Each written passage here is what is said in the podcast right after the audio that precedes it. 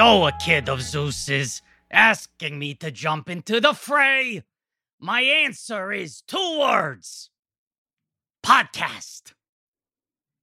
The two words podcast. Well, but the joke, David, you understand, is that in the song, it feels like he is winding up to say "new way," no way, Right. Right? He's got the arms. He's going no way, and then Zeus hits him with the lightning, and then he says okay, and it's a reversal. Okay is also not two words. Podcast Not is not really. two words. Right.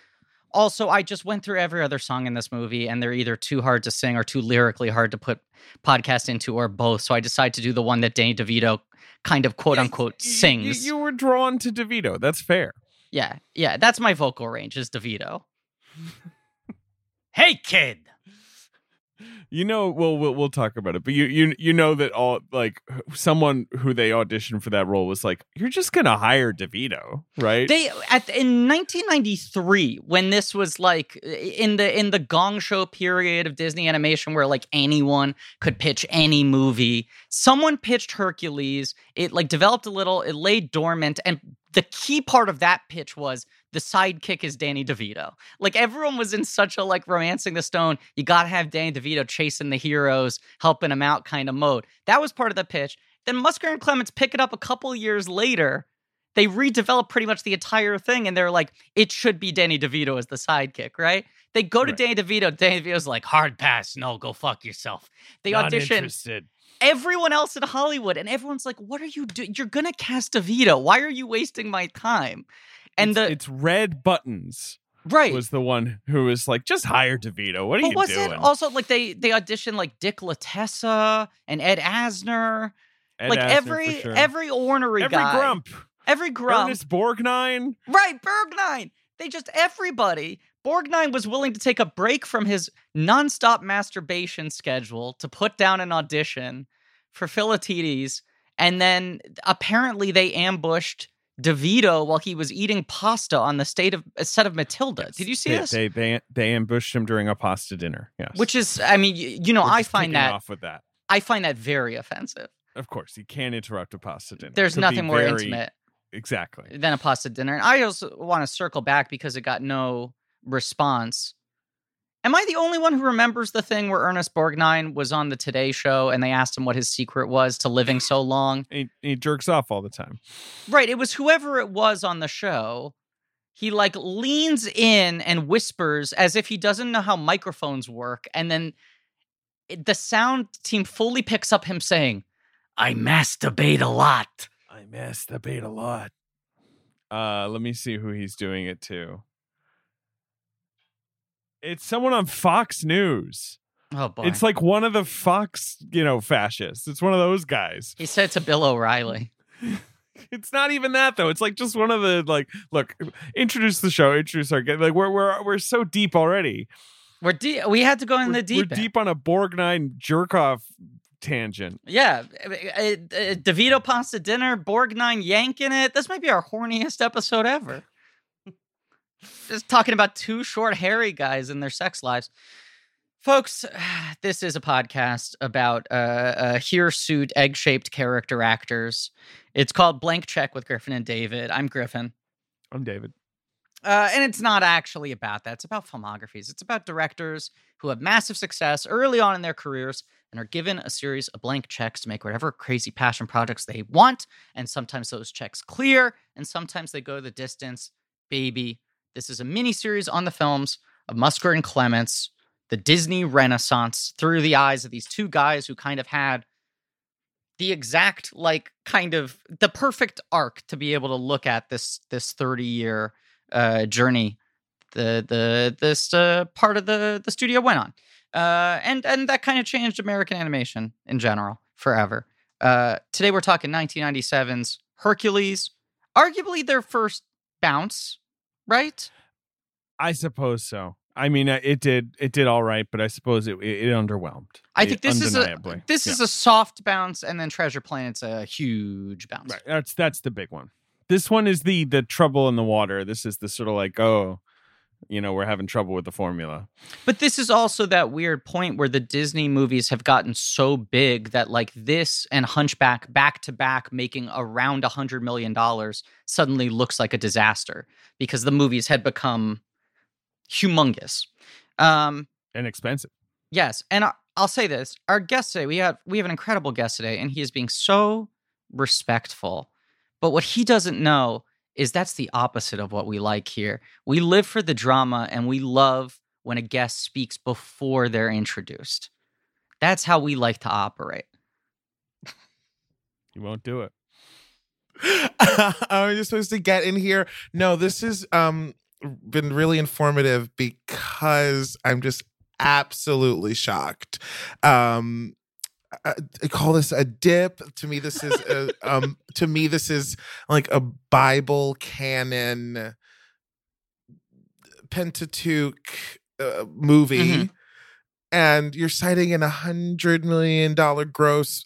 My Wikipedia is showing me 252 on an 85 million okay, budget. okay. But Is this overtime adjusted for inflation? What is Th- that? That's worldwide. That's worldwide. I, I will admit, Larry, I'm a big box office nerd. Our guest today, of course, an incredible comedian, incredible actor, winner of a Drama Desk Award. needs needs no intro. Needs Let's just dive into brass Intro. tacks. I'm supposed to elbow my way in Yes, here. please. Okay, I'm in. Larry Owens, motherfucker, one of the funniest people on the planet, one of the most talented people I've ever seen. When I first time I ever saw you perform, what did I say to you? Is he supposed to remember? something kind. I hope. Yeah, I said you're the biggest star in the world. I truly feel that every time I've seen you perform, Larry, I'm just like, this is the, you are going to be the biggest star in the world. You're one of the most talented people Oh I've ever witnessed in any capacity. Uh, in addition to being incredibly funny and uh, smart. Oh my gosh. Well, not as smart as you guys because I don't know any of this technical stuff. Like, I truly like my eyes are like right now being open to like, oh yes, animated movies have directors. like to me, they are like such the property of uh, the composer, the lyricist. Like obviously are like stars and uh and just like to look at this trajectory that uh Musker and Clements. Yeah, shocked that they didn't do Beauty and the Beast. They didn't. but they did not. No, that's the one they didn't do. there's like this alternation. They were sort of the default directors, and every other movie would be directed by some other team. And the other teams never solidified themselves as much as much Musker and Clements, who did a lot of films together and always together. But like the Lion King guys don't make a movie together again after that, I think, you know? And that was sort of seen as the the B team movie in a lot of ways. Um eh, Hercules was supposed to be. I mean, here's look, Larry. We're not smart. We're just big old fucking dorks, and we're connoisseurs of context. And David and I collect all this goddamn information. But the story we're kind of telling over the arc of uh, these movies, and to some degree, usually our show is a little more auteur based. But talk about Musker and Clements, we really are talking more about the auteurism of the Disney Renaissance and of Menken and Ashman, you know? And this is the first movie we're covering where Ashman is fully gone, where he's left no work behind. It's Menken uh, charting new path without him. Uh, and Ashman was very much a, a big kind of auteur figure in uh, uh, Aladdin and uh, Little Mermaid and Beauty and the Beast, which we did not cover. Um, yeah i yeah the howard ashman uh legacy is a huge it is like one of like maybe the only historical talking points which i have in regards to this Perfect. movie in that like I lament the passing of Howard Ashman, I guess marked, you know, significantly by this movie.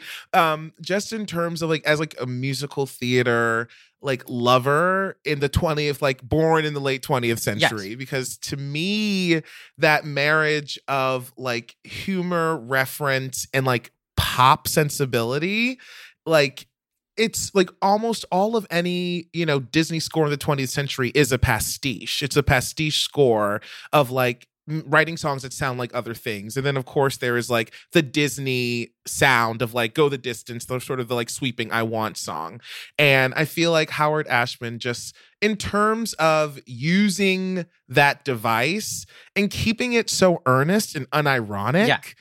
like now everything is a comment on sort of that sensibility and I don't like it.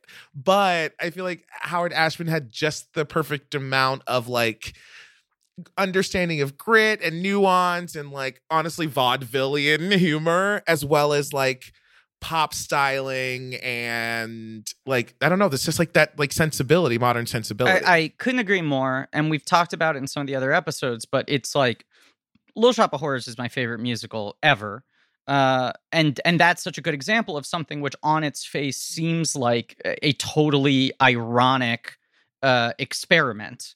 Yeah, he's adapting a crappy B movie. Right. And something like this shouldn't be a musical. No one cares about this movie. And the amount of emotion and intelligence he imbues into it. But I also think it was like so much of it was his um sort of you you can if you understand the fundamental tenets of storytelling and of the power of music in storytelling you can turn anything into a functional story you know yeah literally and into like a huge hit and i Right. feel like it is howard ashman he was the artistic director co-artistic director of this like very very intentionally small theater called the wpa theater and like and something about like my career having worked only off broadway like i've never been uh, in a broadway show but like i i have been a part of a pulitzer prize winning musical. So like the like the sort of skewed impact uh perception uh, of broadway versus like the work that can happen in small spaces and then how that translates on translates to the global stage. Like i feel like by perfecting moments for like that few people a night it totally informs the intimacy that comes across even in these big budget movies and i just feel like it's just such like in a fascinating sensibility and being another gay man from baltimore i feel like that there is like I know, something in the water and i'm like i want to be heir apparent Yeah. No, but I do. I think you have that uh, uh, sensibility in all the work I've seen you do. I mean, Uh, uh, for for folks who don't know and should educate themselves. I mean, you have such an interesting sort of like combination of influences in background in that you have like musical theater training but also kind of like hardcore theater steppenwolf training and then came to new york and sort of found yourself doing stand up but very much stand up on your own terms. And so you, you approach things from like a couple different minds equally and this movie is in a certain way at a cross section of a lot of those things. And i feel like it It is. It is. I encountered this movie in Latin class. So I went to a nativity school, which is, means that it was um, all these like really smart little black boys, and our education was paid for by like nice, kind Catholics in the neighborhood. And but they like it was like a really great education to you know get us out the hood and you know onto podcasts. And so we all were required to take Latin and to like we learned about mythology and then we watched this movie over a series of class periods and i was just like yeah i get this. Like i understand the mythology it's the sound of like my black church that i like go to every sunday and then it's like this disney story which is all about like fantasy and destiny and like meeting your fate like i it's they uh Musker and clements Yeah, yeah, yeah, and it is. I mean, it's it's funny. Like we're talking about Ashman so much, but this is like the first post Ashman Menken, but yet you still really feel his shadow on it. They're still very much using sort of all the lessons I feel like he imbued. Yeah, storytelling wise. Yeah. Also in terms of like let's blend a familiar fairy tale myth whatever with like Hollywood, old Hollywood, right? Like cuz this Right. is a little screwball and it's got like kind of like a you know a, you know well i mean he's a himbo right like a, a big you know sort of fun doofus as- as the Yeah. lead and then a bunch of wisecracking like that's all ashman energy i guess Totally. I mean, that's the self-referential stuff you're talking about, Larry. The sort of uh, a knowing sort of mashup of different pop culture elements. It's like you're taking Greek mythology, like that's the patina that they're based in. Then you're like mapping sort of uh, screwball comedy energy, like Tex Avery animation energy, Right. then the score is very much feels like Phil Spectory. You know, I feel like like the Ronettes are the main like touchstone for like aside from Go the Distance is the one that just feels. there's always we were talking about this. There's always the one that they just had to make as adult contemporary easy listening adjacent as possible It, it's like the who's gonna sing it over the credits song. Right. So they Yeah. had the Michael Bolton version of Go the Distance. Yeah, I feel like this movie is brilliant because so there's a rule in the musical theater that you have the first 15 minutes to establish all of the rules like that are going to be at play. And so like in this like in like this like opening shot you get this like Charlton Heston voiceover so like immediately old Hollywood. Then uh, we like go to Mount Olympus and it's you know we're storytelling of these muses It's very like contemporary like this is still happening now. And then there are like so many like references that follow like that where like the Hercules branding. It's like they're almost like Jordan sneakers and uh, like Very, very 1997. It's true. Yes. it's so 1997 and and we just like and it's this story and I feel like it's just like by it being mythology, it just so easily lends itself like it is the actual hero's journey. Yeah. and that earnestness is captured as well in that in that first mo and like in that first 15 minutes of like yeah this is gonna be this type of ride how do how do um yeah i don't ask the questions Ask No, forget. ask a What's your question.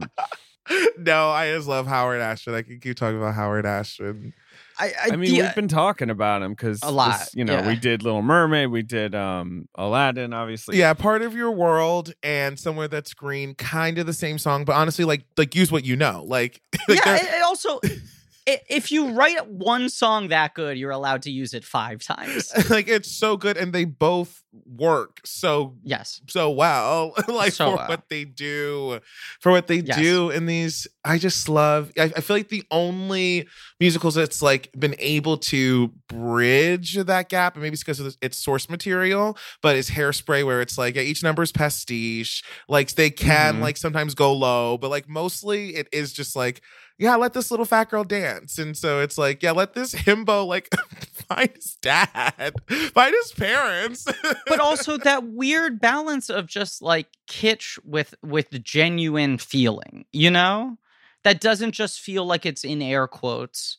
Uh that's i mean that's the other part of the soup on this is like musker and clements weren't really musical guys or fairy tale guys right and then they make these two humongous disney musicals but the thing they wanted to do the entire time was treasure planet Right. Like, That's they the one right post Aladdin. They're like, now can we do Treasure Planet, the movie we've always Right. wanted to do? Because from the 80s, every time they got to make a movie, their first film is Great Mouse Detective. Every time when the studio's like, great job, what do you want to do next? They're like, Treasure Planet. We want to do fucking Treasure Island in space with no songs. It's not a comedy, it's a straight sci fi adventure movie. And every time they'd be like, that sounds too fucking weird. You have to do one more movie that we want you to do, and then you can do Treasure Planet. And they just kept like like Lucy Van Pelt lifting the football and never letting them make Treasure Planet. Do, so wait, do you want to know what? Much like last time with Aladdin, they picked between a bunch of projects. Do you want to know what the three were this time? Do you know?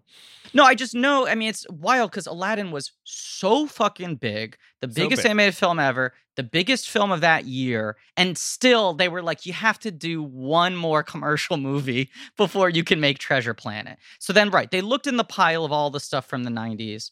What what were the other two? Uh, well, were, Hercules wasn't any of them. First, the for the Oh. three that they mulled were Don Quixote. Apparently, Disney had a Don Quixote lined up. Wow. Around the World in 80 Days and The Odyssey, which was their initial like thought, well, we'll do like a Greek mythology thing, which and then they realized that there was like a Hercules pitch that was simpler, and that's what they finally alighted on. They wanted to do yes. a superhero movie. They were like, okay, we can that that can be the Hercules pitch. I was going to say that's the final element in the soup of this movie, which is they had been wanting to do like a, just a straight boys adventure movie. And so they saw this and they were like, this is an opportunity to do Superman. We could do Superman as a screwball musical comedy influenced by Phil Spector Wall of Sound Pop. He is he is definitely like heroic and uh, it follows like Yeah. uh, like oftentimes like the laws of that sort of genre. It's definitely not the dominant sort of like energy of the movie, I think.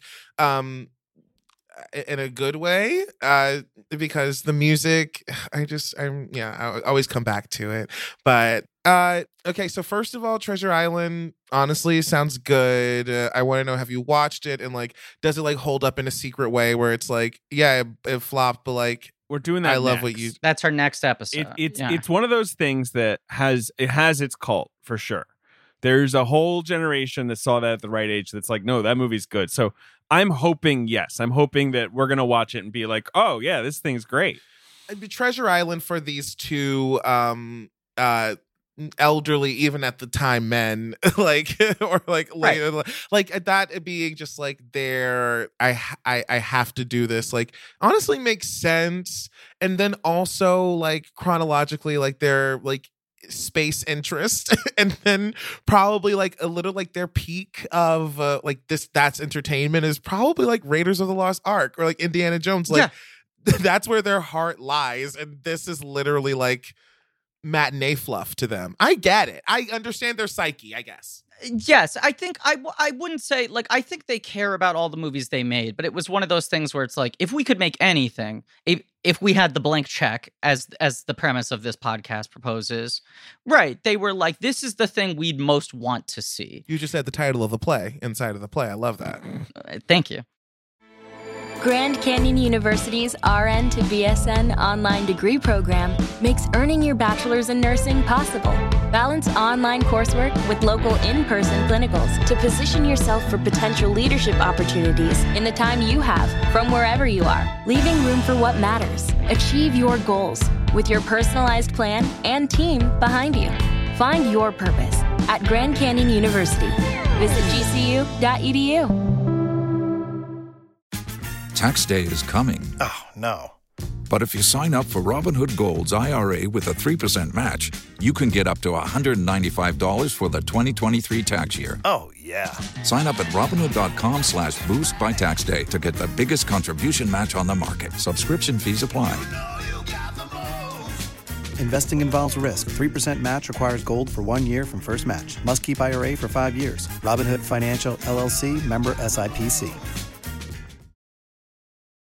I mean, the superhero stuff comes into play, and Superman in particular. I think if you look at the changes they make to the Hercules myth itself, Right, where he's he's essentially this abandoned orphan from another world Right. rather than the product of a god uh seducing. oh he's both he's a product of a god and through a series of uh um you know godlike events he is believed to be an orphan but much like annie Th- that's he's a bit of a little orphan Annie, but they drop the he's half mortal because Zeus like to get around when he would visit Earth. They Oh. they have to drop that. That's because, too much for the first 15 minutes. No, we're not really going to do Right. Nookie. Zeus and Hera become the parents, and exactly. which actually it aligns with tenets of uh, Latin class mythology in that they were husband and wife. Yes, right. I mean, I they don't want to have to show Zeus uh, uh, using trickery to fuck a woman on Earth in the first fifteen minutes. It's Let's also just like the song you have to write about that. Right, right, right. It's just no one wants any of that. But but so their workaround is they essentially give him like the Superman myth, where it's like he was the golden child of the two golden people in the golden place, and then he got sent down to Earth. I mean, in this case, he's stolen, you know. But it's like he's there. He doesn't know his background. He's raised by two kindly farmers, and then at a certain age finds out his birthright and has to figure out how to like fill out the suit.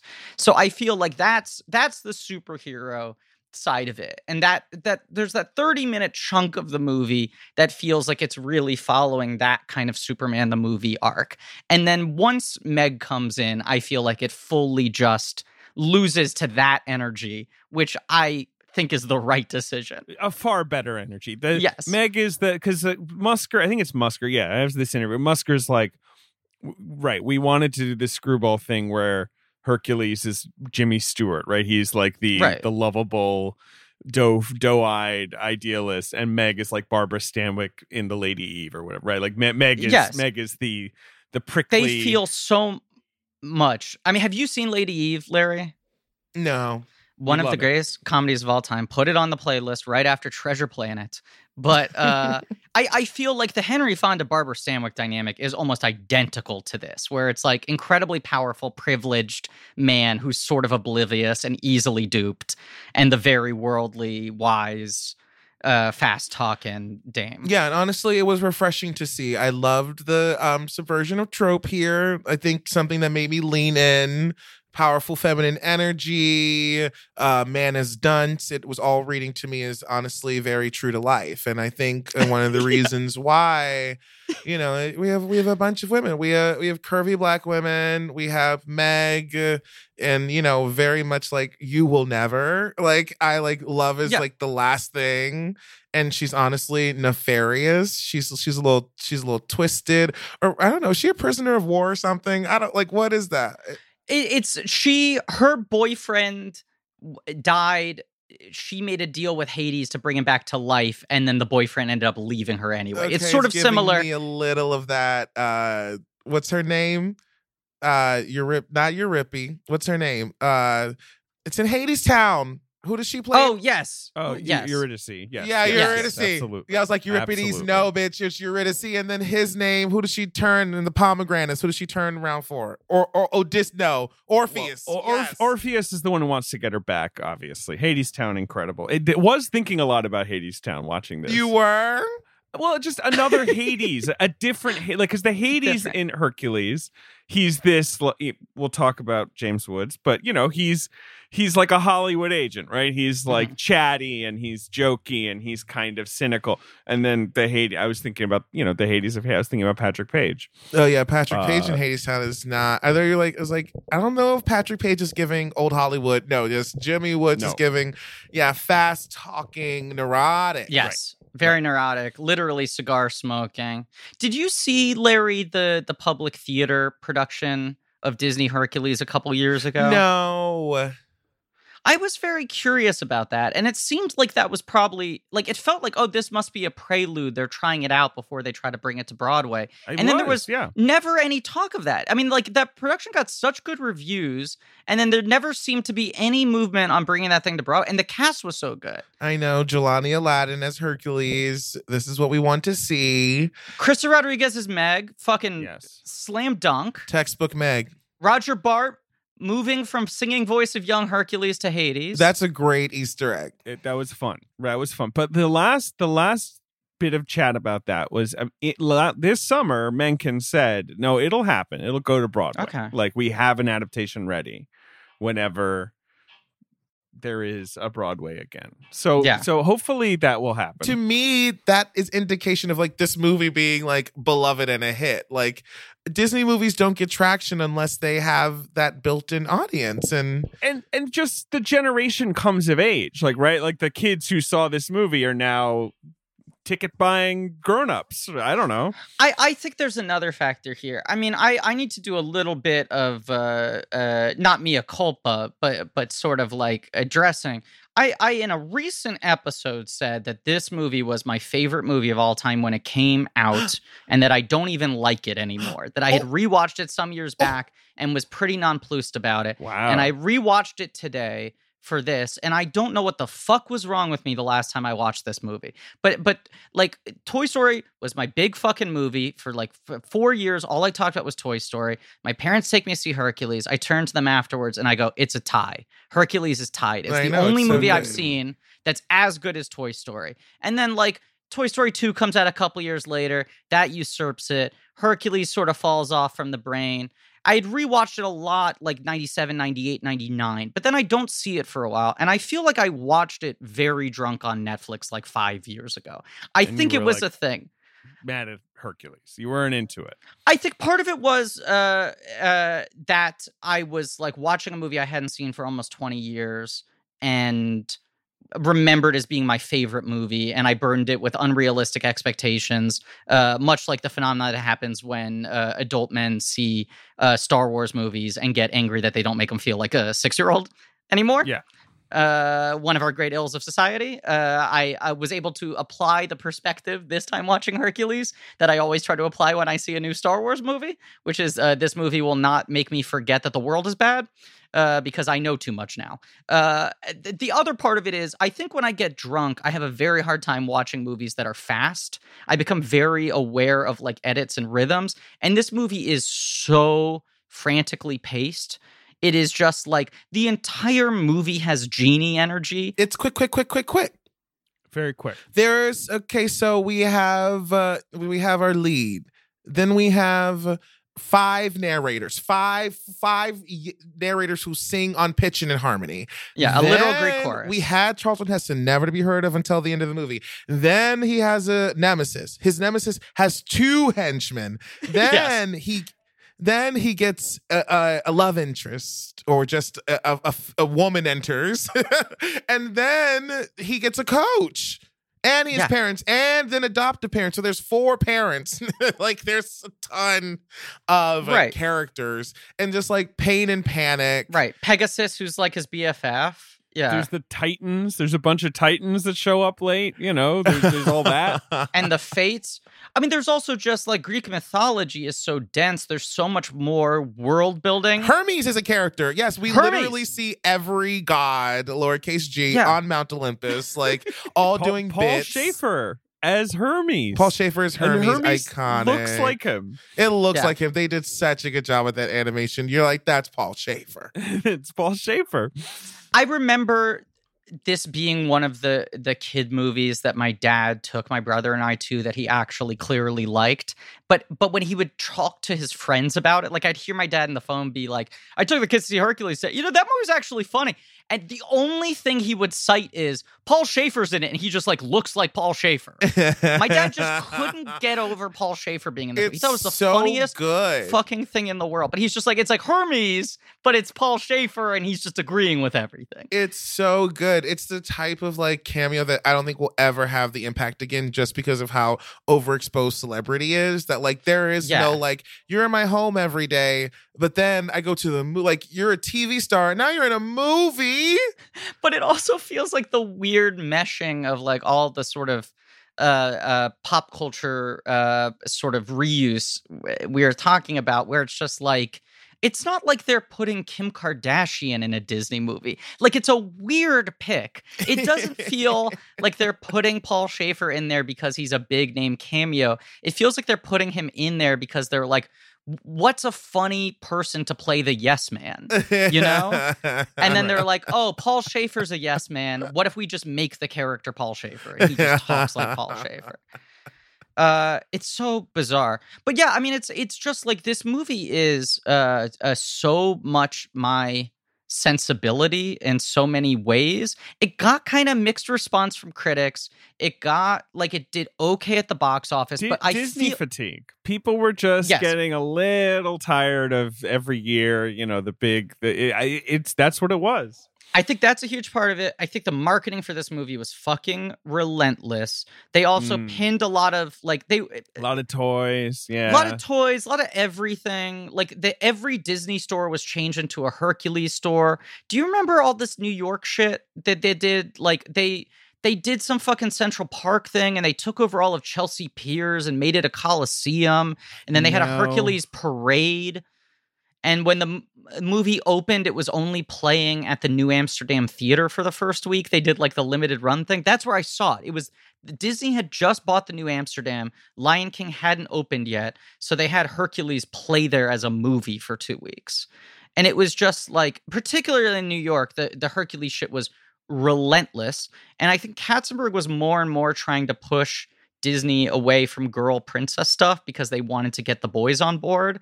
And they sort of, in the process, might have alienated some of their eh, it- like dyed in the wool audience. But I think the reason why its reputation is so much better now, Larry, is I feel like this is kind of the favorite Disney movie of a lot of people who work in the media from our generation now. You know, I, I think because of its weird sense of humor. I think so. There is this phrase. It comes from a musical. Yes, it's called.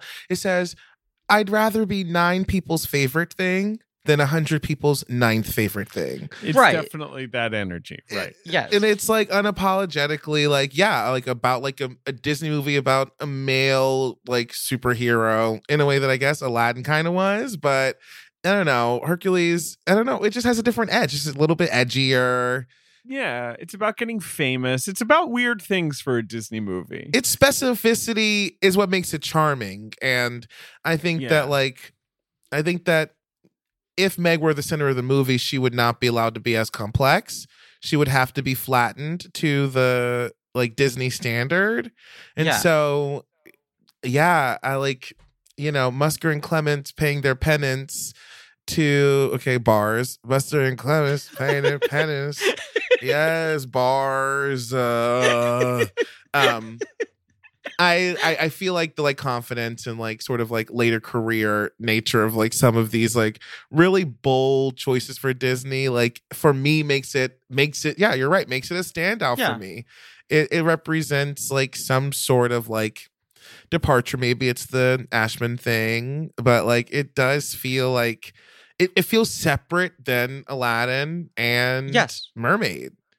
it's also like you know like jafar and aladdin and jasmine are pretty straight characters you know it's like aladdin has that division of like here are the comic relief characters here are the heroic and villainous characters you know and this is a movie in which every character is comedic the whole thing is just top to bottom comedy energy you also have a very different visual style like it feels like they're really i mean they're obviously trying to like incorporate uh you know greek art and all of that but it just has very different sort of shapes in it and a different kind of score and like different action sequences like the hydra sequence is very different than any action sequence in like aladdin partially just Yeah. because of technological advancements and budget I don't like the Hydra sequence. I love it. I think it to say? You love it? You think rules? I- yeah It's so it's sort of video gamey. I I It's like that it's sort of video gamey. I just think it's it's cool. It's like uh it's got such a different uh vibe and it's also they just like were able to at this point pull off like camera moves and shit which they could barely do in Aladdin. Everything's so kind of locked down because stiffy, stiffy. This doesn't feel stiffy, stiffy. This feels new, modern. It feels closer to 2000 than it does to 1990. This is true. It just like all of it feels a lot, lot closer to just like we're going somewhere different. Like even the pace, like probably Nickelodeon is just like such a machine now, and like Disney channels, like they're starting to, which is like Disney Channel uh, television is just Borscht Belt vaudeville. Like these kids, like they sell a punchline, uh, a three stack build, like they sell it to the balcony on television and they like do a hundred scripts. Like it is truly like little rascals type training for an actor and tonally like if you talk to a kid like between the ages of like 8 and 11 their personality is actually wisecracking sidekick. Like they very much have like why i oughta like they like a kid will say that so then you're like who taught you that? And it's like it's fucking miley cyrus. Like right. It's also like So- i mean you you look at so it's aladdin right? And then am i forgetting one? No yeah it's the three disney you mean? The three other disney animated films that happen between aladdin and hercules between the two musker clements are lion king not in order are uh, lion king pocahontas and uh, hunchback of notre dame That's in order. well, so you know what? I got it right by accident. But it uh, all three of those movies are definitely trending more serious, right? There was this thread of Katzenberg. Like the two things you hear about Jeffrey Katzenberg running Disney animation at this point in time was he always said, like, I want more edge, I want more reverent, I want more pop culture references. And he wanted to win Best Picture. Like Katzenberg got so hard when they got Beauty and the Beast nominated for Best Picture, and that was the first animated movie, that he kept on going like Pocahontas, Hunchback, Lion King. They're tragedies. They're like big tragedies. Po- Pocahontas, especially. I think he, for whatever reason, thought that was going to have the right mix of like prestige and class and star power, Epic with like romance, Mel Gibson and right. shit. Yeah. History. Right. It's gonna like be Beauty and the Beast, but leveled up. We've got more money. We've got more time to do it. Like, and then Pocahontas is, uh, I think, you know, uh, it's a little snoozy. I, you know, there's things that are it, fun about it. I, you know, I kind of like how it looks. I don't know how you guys feel about Pocahontas. I don't want to come too hard. It's never been a I, favorite. I, I like Pocahontas a lot. It's an imbalanced, imperfect movie, but I like it a lot. What is that? A Stephen Schwartz score on that? It's a It Stephen. is. It's a. It, it's well, no, it's Menken, but wait, uh, it's Menken and Schwartz. Yes, Schwartz. Schwartz- Menken and Schwartz is- working together on Pocahontas. I mean, well, the story is gonna be tragic because that's just what she wrote. Um, Yeah. like, and so yeah, and I, I like it's just in terms of like, I, I actually don't have a huge appetite for this. For I'm like trying like to not to offend my future bosses. I'm like I'm like really watch animated movies. Like or maybe I'm just like not like a Disney gay or a princess girl. Like Sure, sure. I like my musicals live. I like my musicals sanguine, flesh and blood. Okay, white woman out front. That's another thing for me that I find interesting about Hercules, which which rewatching it now, correcting my my past uh, uh, greasy talk about it, I do think is my favorite of the Musker Clements and my favorite of this Disney Renaissance era. Uh, it's just so my sensibility, but um, I I feel like a it's the one that has live musical theater energy. Something about the relentlessness of it and the kinetic energy of this movie and how fast it moves really feels more like a staged musical than an animated musical film. Um, and I also think that, like, the th- those films right they picked more tragic source material right?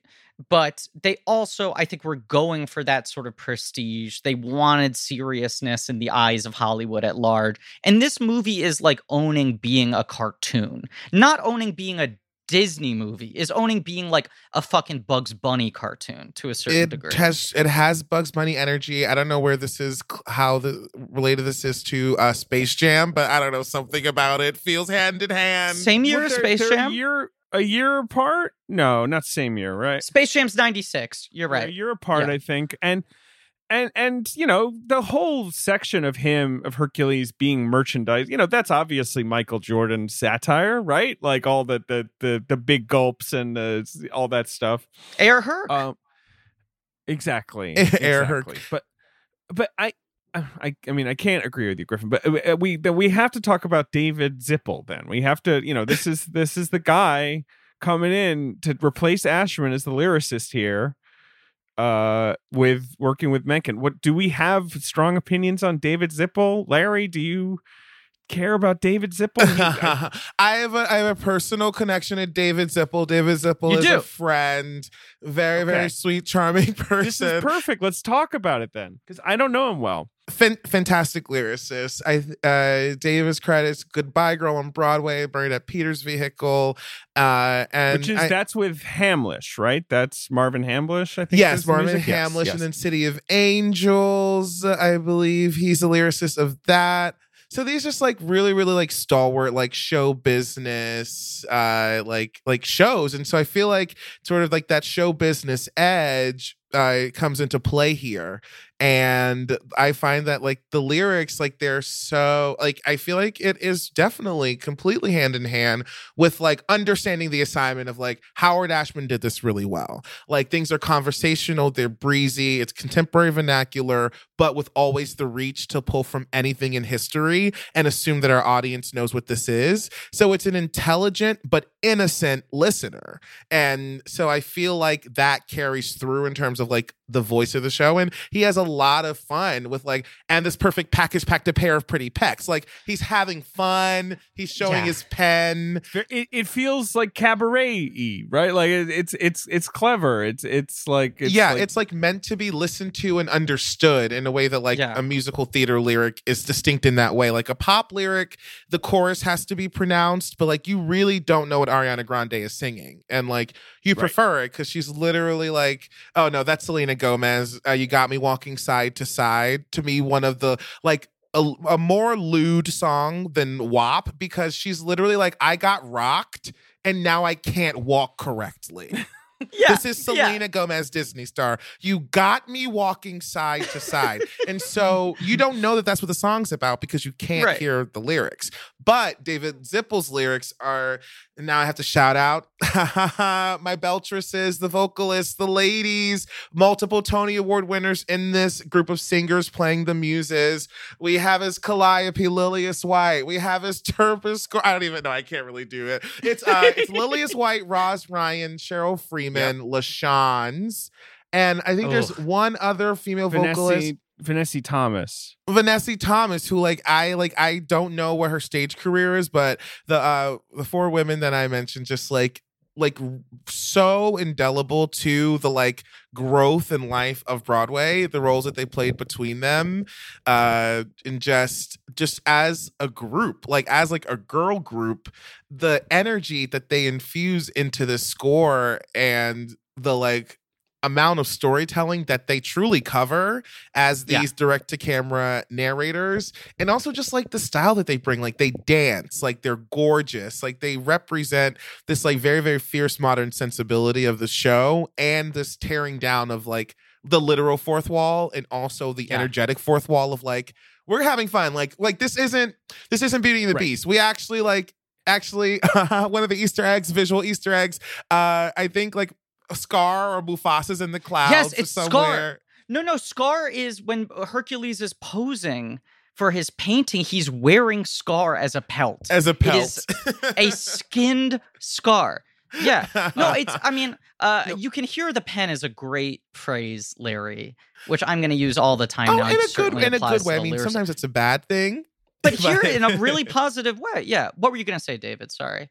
A bunch of things. One, I agree with you, Larry, that yes, the muses they're setting the temperature of the movie, which is what you need. Like, right, like that. It's here we're having this is this is going to be silly. It's going to be referential. It's not going to be disposable.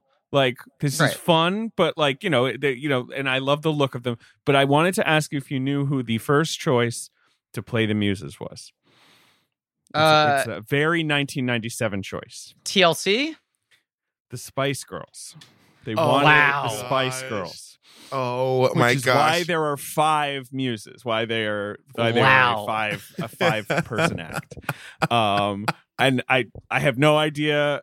They they declined whatever they Yeah. you know it's the it's the height of the Spice Girl. Yeah, there it's a uh, busy. I mean, honestly, it's a lot of development. Like to like Yes. they like the involvement. Um, there's like some really great like making of, and you just I just love to listen to Lillias White who sings like the lead muse. I just love to listen to her stories of making it and how they like you know consulted them about their design and like Lillias is uh she's like Zoftig and curvy, but she Yeah. you know requested to be a slender muse. Like her her muse does not resemble her. Roz Ryan, who is like the shorter, more curvaceous muse, like it that is very Roz Ryan energy. Uh and and just yeah, I love it when they dance like they like the movement for the muses, if recreated on the human body, so would good. be Yes. impossible. And it's just so fun. It's the same with how Meg is animated. I was gonna say, too. Meg's way- the they- silhouette yeah, it makes zero sense. I mean, it's just like every, I I love the weird angularness of the designs for these characters because I They feel look like, they're on a vase. That's what I Right. love about it. Yeah. Vaz. vase. Yes, yes. I'm it's a Hercules joke. but that's like that's the thing. Like Zero to Hero has so many fucking funny jokes within the lyrics. Jokes, jokes, Like, jokes, jokes. jokes, jokes. Right. I mean, he could tell you what's a Grecian urn is like. Like, wait, okay, so I think jury's out on this lyric. So you believe it to be what? he could tell you what's a Grecian And then sometimes And I, I- hear he could tell you what the Grecians earned. Mm. So I think the joke is that it sounds like both. That it sounds like he's telling you what a Grecian earns and what is a Grecian yes, urn. a, a brilliant lyric. What's what's a Grecian earn? Right. Yes. He could he could tell you what's a Grecian earn, which is hilarious, Right. Because you're like one Grecian, like even just like a passing like Music Man, uh, high school. You know, you've been in a production of Music Man. You're like "Gre- one Grecian urn, and then so it's Right. you're already pricking the musical lover's ear, and then it's funny, and then it's a double entendre. He could tell you Hell what the yeah, Grecians earned, which is hilarious. and the literal pitches that she's singing on. It's just like so perfectly placed in the power part of her voice. Wait, now I'm David Zippel. Hey, hey. Uh Zero to Hero is one is one of the songs I like sing while puttering around my apartment Wow. the most. And has always been. And I think it's just because the the the lyrics are so jokey that they're wedged in my brain forever. It's a top to bottom remember- showstopper. Like the first time you Yeah. hear it, you're just hit with like the velocity of like seeing an amazing musical theater number, which like there is no other feeling like that. Like when you see it for the first time, you're just like, I want to hear that again immediately, and you can't because Yeah. there's two more hours of show. There's no CD, whatever, and you just have to live with the song until you hear it again. And then for people who love this movie to officially learn the lyrics, to like break it down, like for a kid or like a young person discovering what these lyrics mean. Like oftentimes you have to ask your parents, like, what is you know like like what is all about eve because it's like a reference in like a, a movie and they're like well it's this this this and so you really learn about life through these lyrics that and these references that happen in passing Aladdin has that too, right? Yeah, that which Ashman, right? All, all that, all that little referential stuff to where you're like, as a kid, you're like, well, I get it's something. I, I get that this is something I want to know about. Yeah, like that, and like how like comedy, like how you just hear the inflection of comedy, even if the joke's not for you, like you just still know that something's funny, and then the inve- like, and then truly learning about things that you wouldn't learn about in school, but just like popular culture role things from these movies that like pass on this sensibility like something i think about a lot tangent as a creator you know who's very intimidated by like tiktok burns through material intentionally like uh, am I a font of Mm. creativity or do I have like a fix, you know? And it's like, no, people like kids will always respond to live comedy because they're being taught it in these little moments. Yeah. Like there's like a jazz a jazz cue in a in a Disney movie makes someone like hear La Vie en Rosa in real life and and have a attachment to that. Like La Vie en Rosa, the song is never going to die because it's used in these properties. Like it's still being And- passed and- on. Yeah.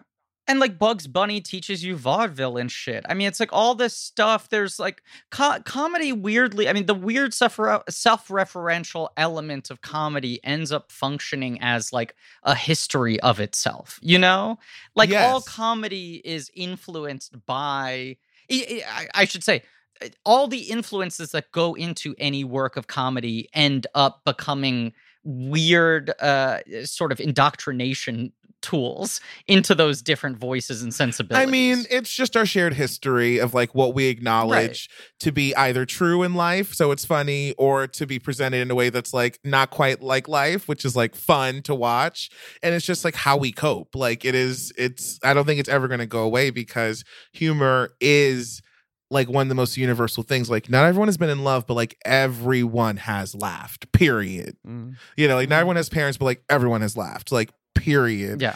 Um, and so yeah, I just love uh I don't know, I feel like the in the the comedy in the in the in the lyric writing, Zero to Hero is just such an amazing song. Those references and the alliteration and how specific they are to the singers as black women, like like using like their their natural vernacular and patterns of speech, and then like to thinking of them as truly muses who hold the history and also like the future truly of Hercules and their like genuine excitement for the character and sort of the double entendre of uh, like by telling a story of gods they use godly music aka gospel normally i hate um when when white composers uh lean on black uh musical It's idiom Menken's idea, apparently. Yes. yeah. uh, like I, because like, because normally it's a very uh mm, canned and artificial version of Sure. the spirit, but I because I think it's like so dramaturgically important as a way in of telling an epic story. It's storytelling music, right? Like Yeah, telling yeah. a community story, like a telling a, a good news, a gospel, a literal gospel, uh, in terms of that framework, it allows the music to blossom and then to keep like subverting that and, and, and playing with like the contract of five female singers. So like, I won't say I'm in love just becomes, you know, like probably the most Ronettes, So Phil. Spector of the references for me. I think that's that. I think that's the that's my favorite. I mean, that's just a a bananas good song. I love that It's so song. good. I love how it's uh, portrayed as well. But it's just that's just a that's why I want to see this on Broadway someday. Like I, I want to see that. I mean, I would like to see all of it, obviously, but like I would love to see that done f- to a crowd. Yeah, just like an honest moment. Like when you when you're excited for an adaptation so you can like so that you can see someone just like deliver a killer song in front of an audience, which is all that theater is versus like I want to see how they do the um what are they called? The Hydra. the Hydra. It's whatever. like the it's Titans. gonna be yeah. there was gonna be um some some fabric and some lights, honey. like yeah, who gives a shit? You want to you want to see fucking Krysta Rodriguez sing that shit with emotion. Yes, That's the special with the effect. girlies, with the girlies singing, and you want to hear her check Yeah. the grand, you're in love. It's like no, not clean. See, they, they're going to be clean vocals. At the same time, and I also wanted to say before I forget, my wife uses the the muses in this to teach her kids. Uh, she's a teacher about the Greek Really? chorus. Yes, because That's cool. and and the muses right like because if you're getting a bunch of you know 13 year olds to read the odyssey or whatever like i feel like the chorus is something that is hard to summarize Yeah. or whatever anyway With LinkedIn Jobs, we tap into a network of more than a billion professionals to help you find quality professionals quickly and easily for any role you need. Marketing wizards? Found them. Software engineers? Found. That project manager I could never seem to hire? And found. LinkedIn Jobs quickly matches your roles with candidates with the right skills and experience. In fact, 86% of small businesses get a qualified candidate within 24 hours. Post your first job for free and get started at linkedin.com slash spoken. That's linkedin.com slash spoken. Terms and conditions apply. i just want to because you guys are talking so lovingly about this griff you're saying you're singing zero to hero and i feel like you maybe like I this was, movie less. Yeah. No, I don't know. I like the movie a lot. Every time I watch, I've but the things I've seen this movie like three times in my life, and I don't know why it was never in my rotation. Except maybe I was just like a year or two too old for it. You know, like I was 11 when it came out. You're kind of starting to, you know, right, like not just watch Disney movies anymore, right? You know what I mean? And like maybe that's the difference. Like I feel like Hunchback was the last Disney movie that I remember being like pumped to see in the theater. And I remember seeing Hercules and like being like, oh, that was fun, and like never thinking about it again. And because it was light. It wasn't trauma. You were like, hold on, I'm not attached like literally to the trauma. It was too light for you. You're like, I see, I want to also. I just want to say, it- I was like someone who was a 12, so I think I aged out. But I also was just like, this is like homework. Yeah. oh, you just didn't Because like, it was like you, you, you saw was the like, ancient setting and you were like, no. Nah, I'm not. That's the stuff I try to not do at Ugh. like at school. I've, Uh, I've heard of Hercules. funny, He's like- some old guy. yeah, it's like I, it's a book or something. Is, is this It- the exact? Is this the exact same year that Hercules: The Legendary Journeys The, the, the? Kevin Sorbo show? Yes, my background Yes, I, right well, now. on you have a background. Your background, I believe, is just of Kevin Sorbo, the man. It's just Sorbo being intense, serving Uh, looks. That yeah. that show began in 1995, so it's already been running for a couple of years. Yeah. So I feel like that stole some of their thunder. I do think there was a little bit of Disney fatigue, as you said. I think it's weird because it's like this movie, in a way, feels like such a um uh, a- an attempt to uh, make a hairpin turn away from the increasing sort of self-serious stodginess that the the increasingly dramatic Oscar thirsty films had had but i think so many people were just off the train at this point that you couldn't get them back on. And then it's like i feel like there's this movie and then emperor's new groove is three years later and emperor's new groove is like this but without songs and just fucking comedy. And similarly kind of underperformed in theaters kind of got a shrug from critics and now has like a really positive reputation Rules. Obviously, it's Right. great, but but I think people were like, "This isn't a Disney movie. Like, this isn't what a Disney movie's supposed to feel like." Emperor's New Groove, uh, tonally to me, I don't know, to be totally very, I don't know, it's giving me Lorne vibes, Lorne Michaels vibes. it's got Lorne vibes. I mean, David Spade is involved. It's got some Lorne vibes.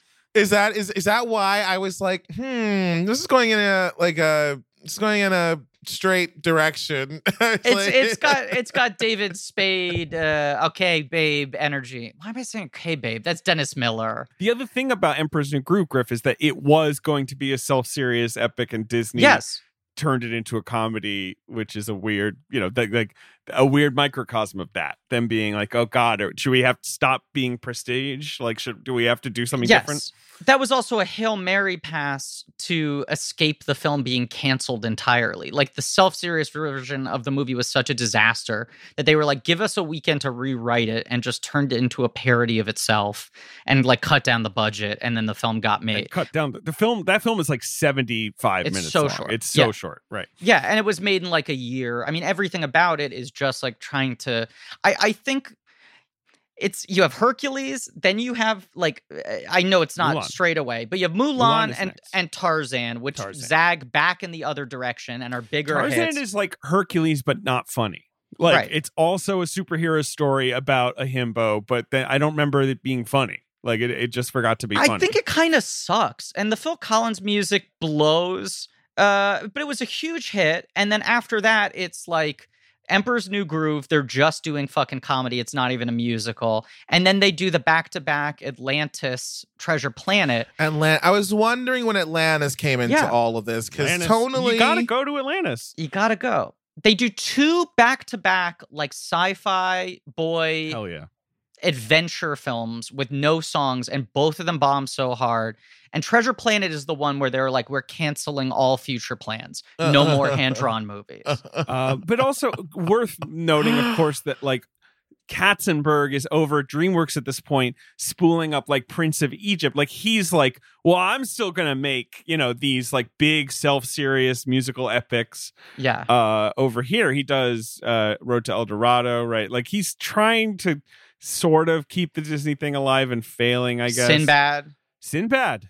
And then it's like Shrek is like sort of the like accident off to the side that ends up fucking Right. everything up. But this movie, I mean, Katzenberg must have started on this and then gone over to DreamWorks Yeah. during the development of this, Yeah, right? I believe, yeah, because you know the, this thing they started whatever working on it in '93.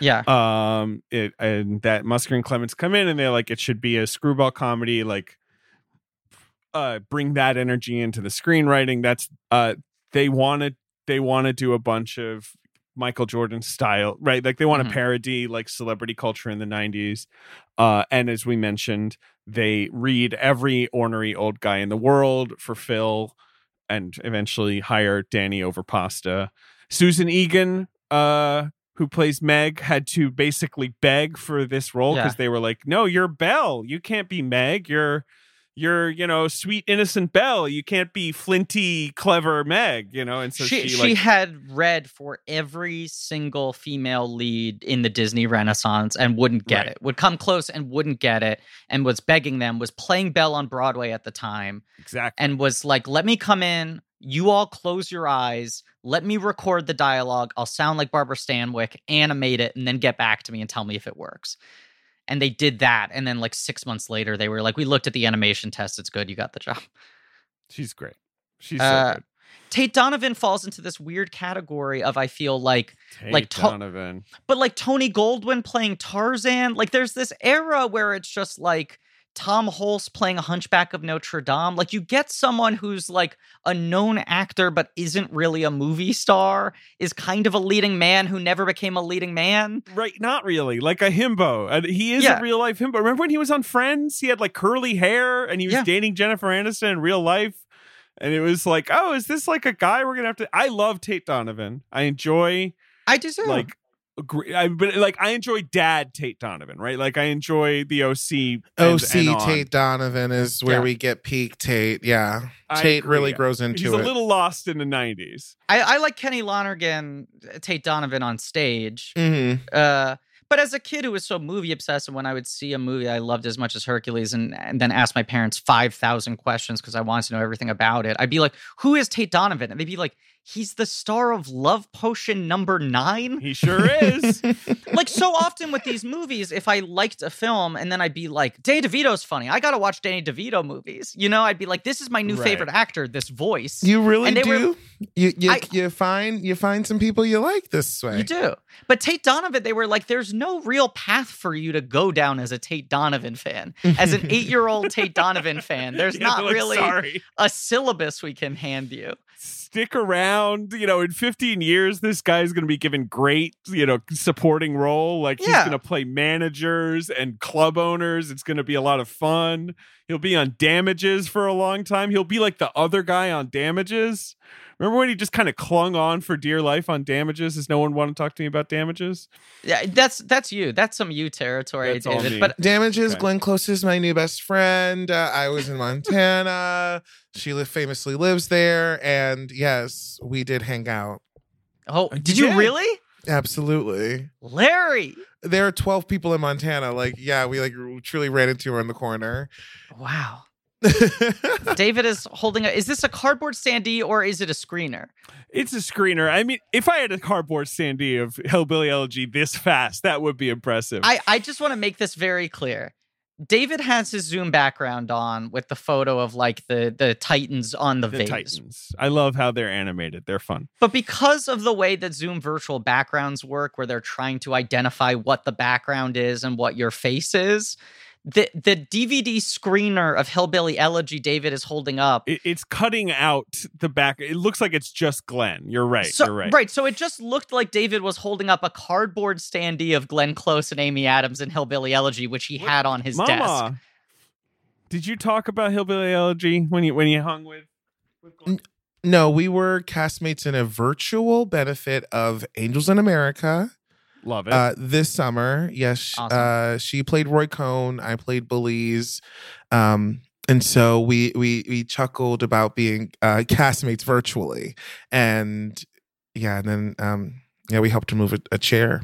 Uh, Uh, Larry, the side tangent here. Uh, you're you're an excellent on-camera actor as well, but you are like such a live performer. You're one of those people who it, it is so infectious to watch your energy on stage and how much you clearly feed off the energy of an audience and work with it and everything. And you've done like a bunch of these fundraiser things recently. I mean, you had like a small part in the Ratatouille TikTok musical yes, and you did the Angels in America thing. You've been doing a lot of these like live uh streamed, you know, web piecemeal kind of let's try to Mhm. do the equivalent of a show sort of thing. Like how are you dealing with the uh, the absence of live performance right now? Like the the absence of that energy. I mean, it's like I'm just really biding my time, and Sure. I there's nothing to replace it. There's like nothing to do. It really is like I have to submit to. Yeah.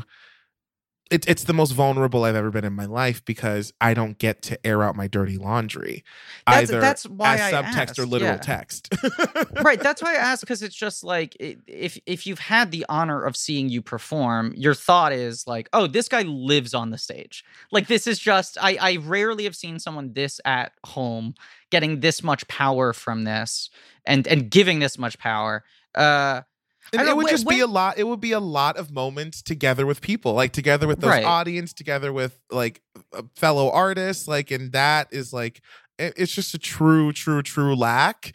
And uh, I always say that like one of the deadliest things you can do in Corona is sing in a group because of the droplets. yes. Uh, Yeah. Like you can't Yeah. gather an audience, like, and so like it just has made me really like a true um movie reference avenger in terms Hey. of just like really wanting to have like a very very like pro quarantine lifestyle like trying to do as much as i can to encourage everyone to look out for the collective good so we can get back to that sooner um and then when we go back i am so excited there's a vaccine now and i'm just gonna absolutely just like pump it like it's gonna be so fantastic to like have a room full of people like clapping again and laughing and it's gonna be so phenomenal um and but right now i'm my own grip i'm my own sound person and it fucking sucks Yeah, it sucks. It sucks. A, it's like I'm not. I. I. No part of me ever wanted to be my own tech.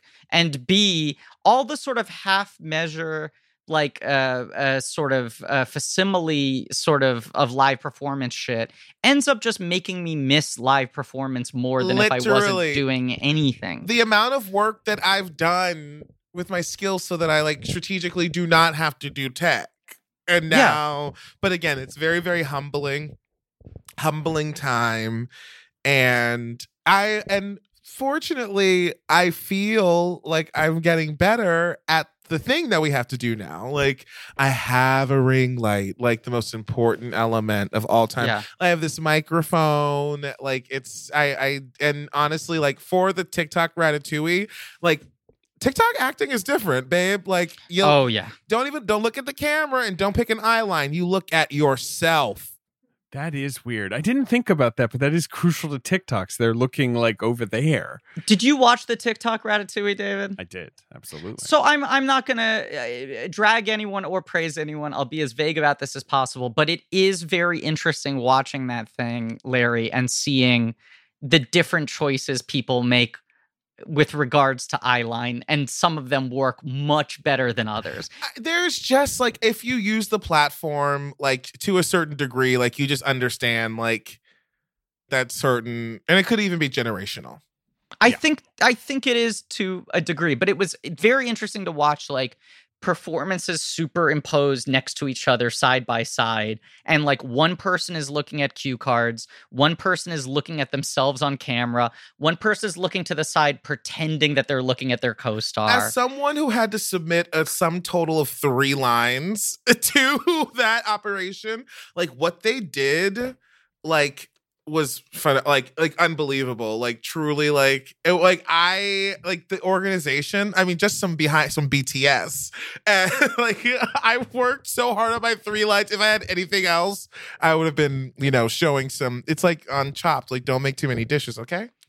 It's also, I mean, I, I want to make it clear, I'm not throwing shade at anybody. It was impressive what they put together. What's interesting about it is watching the learning curve of these things in real time, you know, where it's just like people having to figure out what the language is of how do you do a filmed musical where no one is in the same room.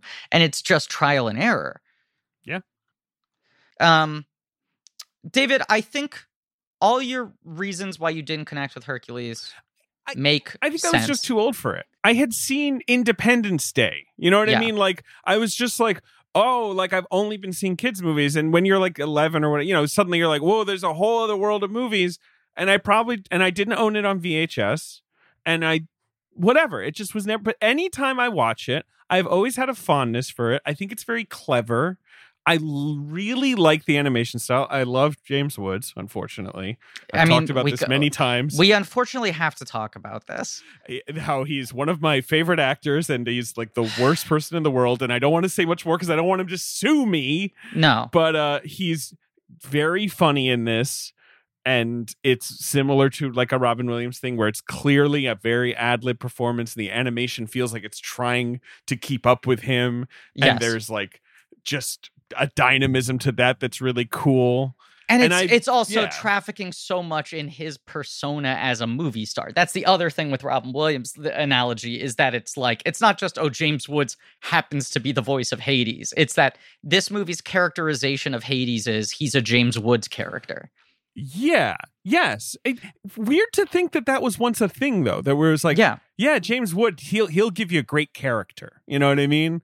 Like, sure, he could be a star for you, but also he could be a great sixth lead. Like that was his whole '90s vibe. Like he he could play a a lot ball, of sixth could play kind of yeah. a comic role. Yeah, yeah, it's weird. Ugh, I Do you know talking the- the- about it? He's like, of course. like how incredible is he in the Virgin Suicides? Like a movie you forget he's in. Like Yeah. a, just a devastating performance. Like the fuck happened to this guy? Yeah, he he was an incredibly good actor and is an incredibly bad person. yeah. uh it's it's just fascinating but it's like I, I don't know if i mean he's been shitty for so long that whenever i last rewatched this movie i'm sure my opinion of james woods had already been totally tainted but now it's so beyond the pale and watching it i was like this character is so good this performance is so good the just the animation acting on hades is so impressive like his weird fingers The design how- is cute. The design is so fun. It's so mm, like magical, but he looks Yeah. menacing. He looks terribly evil, but also slick. Yeah, I mean, there's just the the the character animation in this movie is so fluid, while the designs are so detailed and complex. Uh, it, it, I really think this film is is uh, kind of maybe the most impressive of this era, just as a technical achievement. Um, Huh.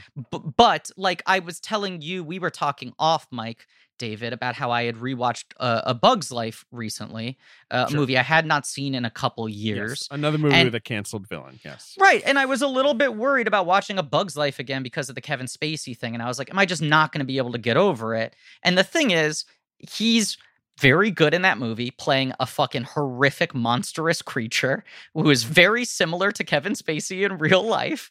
And. And the character is not a Kevin Spacey archetype in the same way. It's just Kevin Spacey providing the voice of someone who's awful. So you're able to sort of transfer your contempt of the guy over to your contempt of this villain. But then Hercules gets into this zone of like, he almost looks like James Woods, you know? Yeah.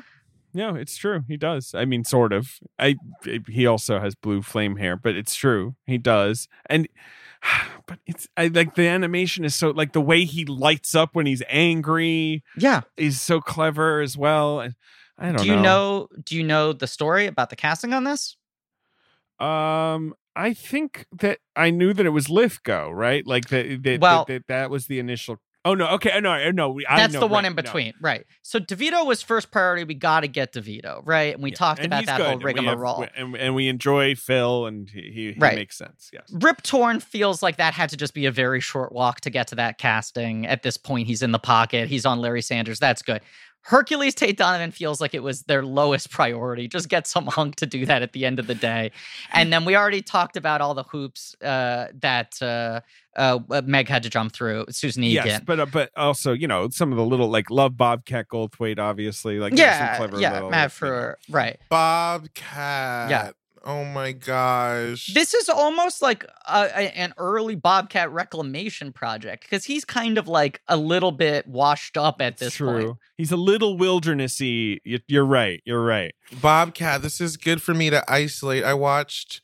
Um, mm, it is a Whoopi Goldberg movie, Uh, a burglar. Burglar, and Bobcat Yeah. Goldthwait is in that movie, and wow, behavior. That's that's the thing though. But he had one of those arcs where in the '80s everyone was like, "Can't get enough of this fucking guy. This Bobcat energy's out of control." And then around '93, everyone was like, "Fuck Bobcat. Throw him in a furnace. We never want to hear that guy again." So this movie is coming like four or five years after Bobcat sort of become Pauly Shore in people's eyes. Yeah, B- Bobcat. Grateful for this. Uh, Yeah, grate- grateful for this role as as you sing, Larry. But as you are trying to set up Griffin, DeVito is the one who suggests the casting of Hades that I believe you're about to talk about. Yes, because they couldn't solve what's the energy for Hades. Hades should be the dynamic genie style character. What's the energy? And DeVito said you should get Nicholson. What would be funny is if the Lord of the Underworld is Nicholson and you have it be the Nicholson persona whatever. So he is such good friends with Nicholson. He throws it over to Nicholson, and Nicholson's like, I'd love to do that. Sounds great. Nicholson comes to the table and he goes, Here's the deal. I want $15 million I respect it. I respect it. and 50% of all Hades merchandise sold because that was his Joker deal. Sounds like a good start to bargaining to me. If I'm Nicholson, They wanted him so badly for Batman that he negotiated that deal where it was like 5 million but he got 50% of any merchandise that had the Joker's face on it and he he made the most money that any actor made for a movie and that record stood for like 20 years. So he he just saw dollar signs here and was like Okay, that's the deal. It's you're giving me 10 to 15 million dollars, 50% of all Hades dolls. And they were like, cool, cool, cool. Here's our counter. $500,000. which which you know, Jesus. I mean, like they're like, look, just here's five hundred grand. I mean, Disney are cheapskates. Okay, Yeah. I, I'm not saying that that's a good offer, but they're like, it's a week of work. What the fuck? Just come do it. And also, Robin Williams had gotten $75,000 for playing the genie. Rude. Rude. Rude, but it's like 15 is so outside of the range of what they even consider doing at this point. Then you get like, I mean, you know, fucking four years later, five years later, whatever, Mike Myers gets $20 million for Shrek 2. Like, then it starts to become the era of if it's a sequel to an animated movie and you cast a big famous person for the first one, they get fucking 20 million the second time. But at this point in time, no one's going to get $15 million for doing the villain role in an animated film.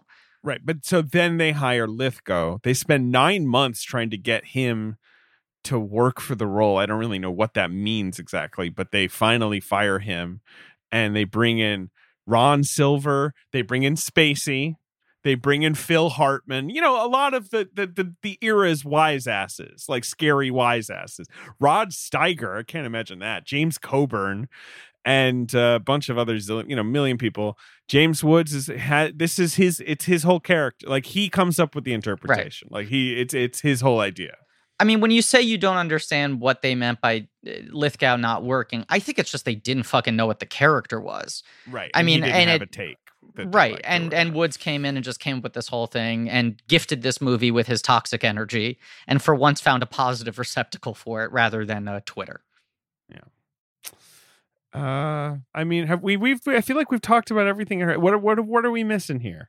I mean we, we should go through the basic plot of it i feel like. Not that i mean we've talked about the the broad strokes but you have as larry said this sort of like i mean this is another reason why this movie's in my wheelhouse and it's it just a thing i've liked ever since i was a kid but just fucking bathos humor always gets to me. Anything where you inflate shit with pomp and circumstance and then deflate it immediately cut it down and like slap it down with some silly shit. I also just like that this movie has like full on looney tunes like if hercules sh- shakes someone's hand then their fingers are crushed and red and pulsating. It has so many like boing, like weird sound effects and shit.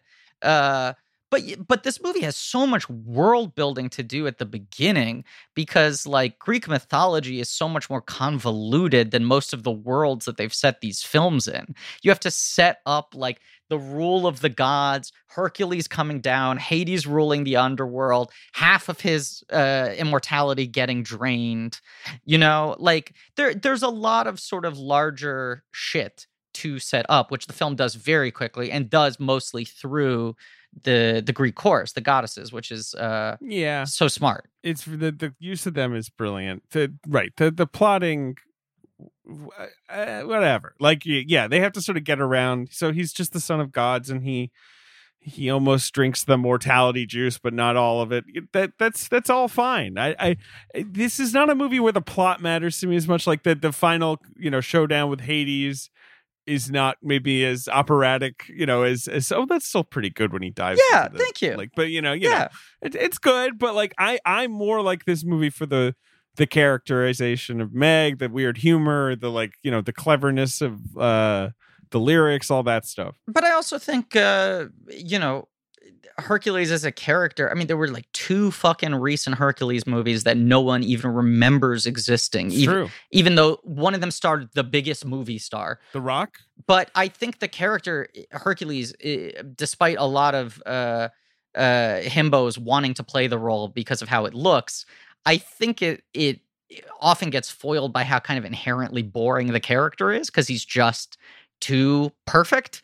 Like he's just too kind of uh, strong in every single sense, and I do, I do genuinely like. I'm just a sucker for this shit, but I just it works for me to make Hercules this like oh, awkward, gangly, tripping over himself, knocking over a fucking coliseum. Like I like that. Yeah. It doesn't know how to handle his power shit. And it means that once Phil does train him and he does become a fucking hero, he's still got that insecure dude energy, which I like. You know, it's like he still carries with him. Yeah, he's hot. He's like hot and sweet because he's kind, but his body's good. And uh yeah, I feel like TD's like not wanting to train him. We love that. Just Love like, it. No. Good good opening act arc. Good Yes. good good tension to It's lead like, off with. No, yes. I don't want to do this. Also, just a little shout out to the Fates when she holds the eyeball. Oh, Like those three crones. We just love crone work. the fates the whole rule. thing great crone work in this movie. I don't know who the crone wrangler was, but it must have been one of the best. Amazing. They were legitimately scary. the fucking world building this movie has to do. It has to set up that shit with the fates and the future, the omen, the strings of life, the well of souls, all that shit before Hercules even is born. It's all true. I just think the movie's like does a, a pretty good job of getting through a lot of shit and setting up both the world of Greek mythology. I mean, the Disneyfied version of Greek mythology, and That, that's the thing. It's yeah. It's it's simple. I, yeah. No, it's but good. but more importantly, setting up setting up its own internal story stakes, which I think it does well. Like everyone has very clear wants and drives. Phil wanting to have his kid, you know? I feel like it is buoyant energy throughout, which I love as a viewer. And I feel like as a departure from the gloom and doom Mhm. prestige, I I don't know, I just it just feels like such a I don't know, it feels like a feels like a well balanced movie. It feels like actually just like enough like humor and heart. Like the balance, it feels it feels like they it feels like they knew that they had to work to get that uh Ashman quota and I feel like they they like it, it was That's- good. it's good. I struggle with heart until Meg shows up, and then I'm then I'm all in on that front. And then you get that little jolt just when you need to. And I, so I feel like Yeah. that is like a compliment for the pacing because like these movies, like they just like they're just long. Like that's honestly like my qualm is that an animated Disney movie is just as long as like a real person movie, and I personally can't. I can't. I was like, no, I've already seen it. I've seen it. I've seen the animation is cute. And then like the boss, it's always when the like the boss. Like I think that every Disney movie should end right before the boss. Before they get to the boss level, you're saying? We yeah, we've seen them do Yeah. enough. Now we just have to bring in like a Gorgon. Right. Uh, but Aladdin's 90 minutes. Yeah. This movie is 90 minutes, right? Uh, Little Mermaid is less than 90 minutes.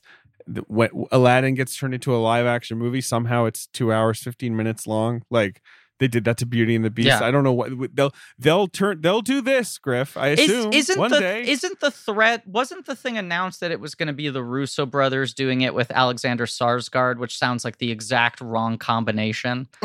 Uh, yes, it did. I mean, it was very vague, uh, and they were the Russo brothers were very much like it'll be really different. It won't be a literal. But that's my thing. I'm just Translation like, thing. are they just going to make some new live action? And I'm like, right? Oh, so you're just doing another Hercules movie? Like, who cares? Who fucking gives a shit? But that having been said, I don't know how you translate this film to a live action movie. The energy is so specific to animation and could only parallel to the stage. it need whimsy. It needs whimsy. Yeah. And the movie would have to live action movie would have to suck out the whimsy to be uh literal because these Disney remakes are like they literally are coming out so hyper literal. Like Yes. when the animate like when like how they looked in Beauty and the Beast, I was like, ew. And then Aladdin, I was like, what? It was like, so you so you did a live action just so you could do CGI people and CGI green screen sets? Like you're animating the humans and you're animating the set. Like And, and such a big part of this movie is just their faces and their bodies moving at a speed and in shapes that human bodies cannot. truly. And they, right, and they instead, right, as you're saying, with the live action, they just go grounded. They go. the Lion King oh, not oh, not no, no. be paying 15 30 dollars to watch a National Geographic, okay? No, who gives It- a I shit? was like, "What? This is National Geographic without the verisimilitude." Stop. An- another one that is somehow like 45 minutes longer. Yes. Like, even though it adds nothing. Right, you're like this. Sort of, This is somehow word for word remake with 40 minutes added on. There's no clear. It was the word for word remake for me. It was okay. It, it was word for word remake, uh, with the exception of one scene, and sometimes it was in my stand up act. Where I I went to go see Lion King alone in IMAX. I was the only person in the theater, live action, and there's a scene where a piece of dung rolls across the savannah for five minutes. Rafiki of True to Life Mandrill picks a feather out of the doo doo and says, "It is time." Like it is so Larry. unbelievable. I forgot that scene existed. Uh, the du- the, yep. The dung beetle scene. yes, it is. It is truly a uh, a bug shit scene. It is a- in IMAX. Yes. Uh Demented.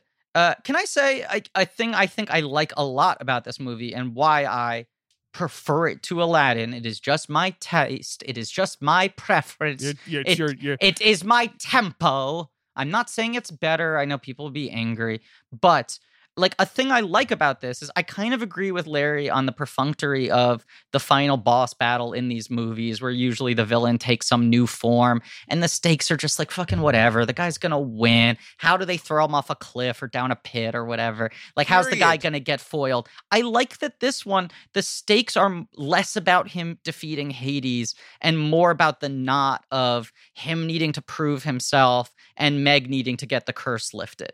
Like, I'm more invested in the final test of this movie being Hercules sacrificing himself, jumping into the well of souls, being ready to die, having that prove his heroism, turning the string gold. Like, that stuff I like. I think that's good plotting. that stuff is all great. I just don't like you bringing Aladdin in because Aladdin's ending is the best because Jafar turns the palace into a horny capital Yeah. of mayhem, and then Aladdin slides on a jewel and tricks him into becoming a genie. It rules. There's no one to throw it into a pit. It's the best. The genie's thick. Yeah. and the genie is so Pretty, thick, Aladdin's is pretty good, actually. You get that visual, Yeah. that like gold visual. so good. And, and just just how horny everything is. Like that's what i love. It's like jafar isn't like i'm evil now. He's like uh, what what's happening now is this is a horny space. That's what's happened to agrabah. Sure. that's what i am bringing in as as sultan. I'm just saying I prefer this. This is just my taste. that's that's fine. It's, it's fine. It's, it's all good. You just don't don't cast aspersions on aladdin's ending. I'm sticking up for it. I like that their kneecaps look like triangles. Yeah it's great we love that It's fun. Yes, absolutely. Great kneecaps. Best kneecap. It won the Academy Award for kneecaps, Best right? supporting kneecaps, yeah. I'm trying to think if there are other things we should talk about in this film. we hit all the songs that I like. I I don't I don't like and it, it- this movie lacks a a sort of boring ballad. Like I like uh everything here. Like I you know I, I there's there's not like a sort of plotting number. The boring song is I Can Go the Distance, which is the I That's Want fine. song, and that's a better place to put the boring song. And it's song. early. Yeah, exactly. Right. You know, it's moving it's moving the plot, so that's okay. It's actually a good song. It's just, I argue, a key or two too low. I believe because in the Interesting. movie, uh, I will find my way. I can go the distance. And then Michael Bolton is actually, I will find my way. I can go the distance. it's so good. Because in the movie ends right where I belong. That's not rousing. Not after No. you've just heard Lillias White and LaChanze in three part harmony. And find where I belong. You want that, you know what I mean? And you just put the orchestra behind that. Did you know that Ricky Martin did a Spanish language version of Go the Distance? I did not, but also can fucking Larry play Hercules in the Disney remake? That was no, just, I mean, that was just gonna the- be amazing. Tag him in. That was the fucking amazing. audition. I like, like, obviously, like growing up overweight. I was like, I am the Hunchback. Like, actually horrified to internalize. but then, of course, they cast the Hunchback as like, you know, he's like all about being like conventionally unattractive, and then they have uh muscle twinks play him on Sure, stage, and it's like, sure. okay, so uh, you like make it like like it was like so really you gotta just have a, like you know a little bit of curvature and hit the B flat, and y'all choose him. Larry, uh, you and I were tweeting about this some months back, but our our shared frustration at the uh, casting too many hunks as Seymour Krelborn. See, Mhm. it just is it. So it's because they keep moving the line. So first they say you can't play the romantic leads because you don't look like them. And then when the structurally and textually they're not supposed to have those attributes, Yes. then they still cast him. So what can I play? Okay. because it's a curveball. It's Right. like, oh, they're doing something different. You don't want to see something different no, from like them? literally, the industry just cannot go on without seeing like the most chiseled, uh, like like outside of Jonathan Groff. Jonathan Groff is perfection, and then they were just starting to bring Hooten and Holler anybody up in there to that, and I was like, oh, I was like, okay, oh, oh, okay. All right. Wow. Wow. Like now that I was like gunning to be Seymour. But uh, you, know, should be the- Seymour. I want to see you fucking play Seymour. It's Taron Egerton. Like this is a Seymour. I I know that's what I'm saying, but I when when fucking theaters reopen, I want you playing Seymour off Broadway. You should have a fucking run. Oh my gosh. Honestly, I do love Seymour uh so much. It, uh, Little Shop was my uh it was my senior year show at high school and my uh vindictive director he cast me in the ensemble because I did not want to play the plant. I was like I'm not going to just be backstage hooting and hollering the soul and my Yeah. my senior year. I want to play the lead. I like I like in my soul I feel much more close to someone who's like being overlooked and pining for love than I do for being a man eating like like bloodthirsty like monster. Like they literally he was like Literally you play monster. the monster or you skip snip, which is like which is if you know the musical, it's one Yeah. third, it's one fifth of a role that like an actor normally plays. yes. So that's my like little shop trauma. I will be good as Seymour. I, I admit I will be, be, good as you'd be Seymour. good as Seymour. You'd be good as Seymour. I want to see it. It's also just frustrating me. That's my favorite musical. And now it's just, it feels like every time they're like, can you believe the transformation? This guy somehow hid his pecs long enough to play Seymour. Jake Gyllenhaal. He, he d- somehow fit these glasses on his face. I don't know how he did it. Gyllenhaal remained with bangs. what it says about like inner beauty is like so weird. Yes. Like it's like it's like I don't know. Honestly, it feels toxic. If like it makes it like weird. Like she should be with someone who was like energetically like matching her where like he has this like really inner like big inner thing but then like the world sees him with Right. less value and like she like is very coveted for how she looks but no one is looking at her inside If Seymour looks like Taron Egerton, then Audrey has already fucked Seymour, right? like that's the thing like it like it ruins the poetry of the connection and uh yeah i just feel like it's dramaturgically unsound and honestly it's like it's it, it's vile but I, I agree. Hashtag Larry for Seymour. I love it. um but yeah the music so uh, so there are some really amazing vocal moments and like i can't I, my voice is bad right now it's truly tired It's- i can't do it but like it's when roz ryan in uh the second muse breakdown he had a plan to shake things up and that's the gospel! The way she opens the trap. Like these are the vocals are insane. And that's the gospel! We get like four big like jump rope sign waves of shake. Truth! It's so Larry, good. how dare you share that bad voice on this podcast? We're gonna have to. cu- I'm We're sorry. gonna have We're to gonna have to cut cut that that out. Everyone is turning it down. They're like, "How? Ouch!" I. am It's just so good. And "A Star Is Born" is actually like one of the best songs. It just you just have to like wait till the end. Like it's so good. I, I just I I like the whole thing. I just think this movie is a whole lot of fun, and a lot of it is probably my contrarian nature that I like that it's the movie that's kind of thumbing its nose at everything that Disney had only had success doing up until this point.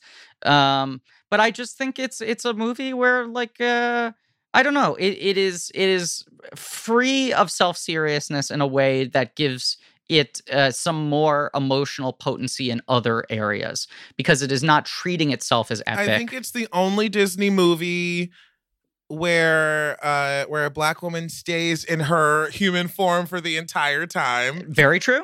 or maybe even black persons like say like there's like not even i guess they they turn into stone for like they're in like a part of the vase but they're always in human Yeah, silhouette I was gonna say that's more like they're depicted in different art forms, but they are always yeah, but they, retaining like, their own definitely bodies. human. That was Yes. huge for me. I think it's why it absolutely stands out to me. And i like i like i just feel like oh and this is for another tangent for susan egan fans there's a show on disney plus it's called encore and it's hosted by kristen bell but don't worry she's not in it a lot and so basically she introduces a group of high of like high school alums who go back to their literal high school to do their like high school play and there's an episode where they do Beauty and the Beast and Susan Egan, who played Belle on Broadway, and also Meg and Hercules voiceover. She uh she does like a side coaching of an actress as Belle, singing the song Home, and it's amazing. it's like you will cry. So Susan Egan fans, Disney Encore uh and Disney Plus Encore. I will. Watch that. Um, uh, I I just think like uh, the personal preference thing, but but like the, Phil getting the "that's Phil's boy" moment at the end of the movie really kind of gets to me. Hmm. I I just think that's such a nice little quiet, understated little arc they give him. Um, without without drawing it out too much. Uh, I want to share because I, I found a, a larger sort of explanation of, of the marketing blitz I was remembering.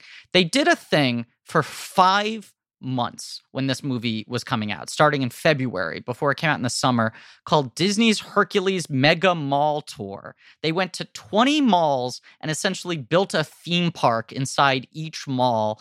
They had 11 attractions, a multimedia stage show, a carousel theme to Baby Pegasus, a carnival with Hercules booths, and an animation workshop where they sent animators mall to mall to instruct kids how to draw. Then they did a Hercules parade in Times Square and aired it live on the Disney Channel in the middle of the summer, like it was the Macy's parade with Lauren Hutton, Harvey Keitel, Andy Garcia, Barbara Walters, Michael Bolton, Marilu Henner, and Olympic athletes, which is a real potpourri of people who exist. Uh, Ed Koch, who was, Hey, I guess, no longer president, publicly criticized the mayor. fact he that was never the I, am sorry, sorry, was no longer mayor, publicly criticized the fact that Giuliani had handed over the city to Disney to that degree. It became like a huge thing. Uh, Yeah. A hundred members of the National Association of Broadcast Employees and Technicians used the occasion to strike for a new contract from DB- Disney ABC. Complained, I think the mayor gave away the city to Disneyland It was that moment. and 5,000 businesses and residents who felt unusually eerie upon being asked to dim their lights as the parade passed. At the end of the parade, there was a private party where they rented out all of Chelsea Piers and had Susan Egan singing songs live on the Hudson River with fireworks. This is the moment where everyone's like, fuck Disney. Fuck them. Too much. And and Giuliani handing the city over to Disney was right. It was seen as this sort of like, oh my god, like New York is dead. Like it was one of those many moments that people pronounce New York Yeah. dead. I just think all of that uh, factored into this film's slightly more muted response, which is it made like $99 million. As Larry said, it made like 230 something worldwide. Two two fifty worldwide. It it did fine. But the, the it was it was a downward slope. It was the first one not to crack Oh, yeah. 100 in a while. Lion King was like the third highest grossing film of all time at this point. Uh, it was a drop off. It was, and I think it just didn't have as big a tail. Though they did, you know, they did a, a direct to video prequel, of course. They did an animated series, I believe. they canceled the the straight to video Hercules 2 because there's a story Sylvain Chomet, director of Triplets of Belleville, Oh. talks about that he was one of the main people on Hercules 2 and they canceled it because Hercules wasn't popular enough and he that was sort of his what am I doing with my life moment. I should make a movie about French triplets. About about old, old French ladies. One of them has a club foot and Um, cycling. a and vacuum cleaner and a, a dog on a bicycle or whatever. Right. Great movie. Movie. but um the the prequel movie is this thing that Disney would do if the film wasn't successful enough to actually make a direct to video sequel they would take the first 3 episodes of the TV show they already planned and release those Right. Right. so that's there's a Hercules prequel movie that is just 3 episodes of a TV show and then there was a TV show that aired for a couple years We should do the box office game though, as We are now talking about. The box office Um, game And once again, Griffin, I'm just checking with you, but I'm sure you agree. We should do the the wide Yes. weekend. right not, not the New Amsterdam theater Giuliani blesses Hercules gives him the key to the city weekend Uh, this is it's, it's so it's opening number two essentially. It's June 27th, 1997. Griffin. okay And it, It- opens at number two, uh-huh 21 million dollars. What what's your question? No, I was trying to think like big summer movies of 1997, Mm. but Men in Black is obviously July 4th. It's Big Willie weekend. Correct. Not not yet. Men in Black has not yet uh, come out. Uh, the Lost World Jurassic Park has just fallen out of the right. top Because that was like so- Memorial Day. That's what I'm trying to think. I'm like, those those are the two big movies of the summer in my memory. 97 is Lost World and Men in Black. So what is running the table in between those two? so uh, number one it's new this week it's a it's a movie for grown-ups it's an action movie it's a great movie Hmm. uh, it's a lot of fun It's got the kind of irreverent ever energy of a Hercules, but uh, much much more grown up. Is it Con Air? It's not Con Air, but that is number five, and you are in the right ballpark. It's Face Off. it's Face Off. I knew it was one or the other. Both in the top five, though. Those those Cage movies came out within like fucking two weeks of each other. it's crazy, really. Yeah. it is. It's very silly, but yes, they're both in the top five. But I think Con Air is the Hercules of Bruckheimer movies. I yeah, sure. I mean, I vastly prefer Face Off uh, as a Cage experience, Hmm. but Con Air's, you know, it- it's got there's a lot to love there. I I prefer Con Air, but I would argue that uh, uh Face Off is kind of the Aladdin, so that tracks. You prefer Con? Wow, we'll we'll talk about that one day. That's that's Okay. very interesting. Okay, number three, Griffin. Though Mhm. we have to talk about it. Is is the the one you're forgetting? The flop big movie of 1997. And you know, flop is you know it's it's made 75 million dollars in two weeks. It's doing okay. Batman and Robin, right? Yes, exactly. Right. Joel Schumacher's Batman and Robin. So you, I mean, you talk about having seen Independence Day the year before this, kind of putting you on the other side of Disney movies. My parents were so overprotective that like Lost World and Batman and Robin, those two movies this summer were like the first times I felt like I got to see a quote unquote adult blockbuster. And both of those movies are notorious for being kiddied down. Oh, Toyetic. So I was still like, I was, everyone was fucking playing to me. I was so ready for Hercules because uh, I was like, oh, grown up movies are exactly the same as kids' movies. Little girls do gymnastics and punch raptors. Batman has ice skates. I never have to grow up. uh number four a great movie um romantic comedy Hmm. one of my favorites A summer romantic comedy that's one of your favorites. It's not my best friend's wedding, right?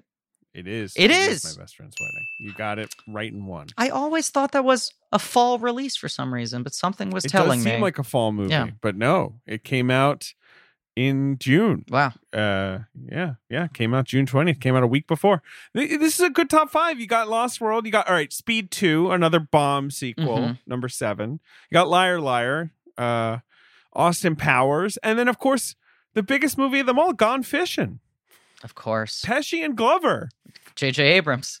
that's right Uh, wait. So Austin Power. When does Austin Powers come out? Does it come out in April or May?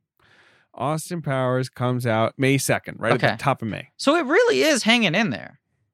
it's it, it's hanging in there i think that was part of why it got a sequel right Yeah. and had a good vhs run or whatever But the right? It VHS, was, uh, yeah, it broke like every VHS record. But it's also impressive that it's still in the top ten almost two It- months later. Yeah. Austin Powers. Ah, those were the days, Griffin. Uh, You'd yeah. watch TV, you'd see commercials for movies, you'd be excited to see the movie. I yeah, I mean, I miss I miss that. I also miss the thing that Austin Powers is so emblematic of, which is something accidentally becoming a franchise. Right. Like something that had no designs. It was not planned on a spreadsheet to have different revenue streams and to be able to be a four quadrant thing. It was some bizarre passion project from a guy who had kind of had a flop that then became a major franchise. It's Mike Myers, baby. Just like with Shrek. yeah. See, when you It's make true. when you make it from the heart, it can blow up. You make it from the heart. Just like Love Guru. Oh. It never fails. As long as it comes from the heart, like the love guru, it never fails. and and you know the most famous movie to come from uh, two people's hearts, Which one? Treasure. Oh, Planet. Treasure Planet. Of course. Larry- And that's what's next on Blank Check. That's Thank you for setting us Check. up. What a perfect setup. Uh, Larry, thank you so much for being on the show. That was a perfect setup. It was a perfect setup. You're you're a prince and a king and a duke a prince and a king. and a lord. I don't know how many different titles can I bestow upon you. the Duke of Hastings. I look Yeah. forward to your Bridgerton series. Uh, is there anything you want to plug? I know you always tell people to listen to Strange Loop on Spotify. yes, you can listen to me sing that score on Spotify. Uh, and yeah, you can follow me on uh, at Larry Owens Live wherever my uh, platforms are not deactivated.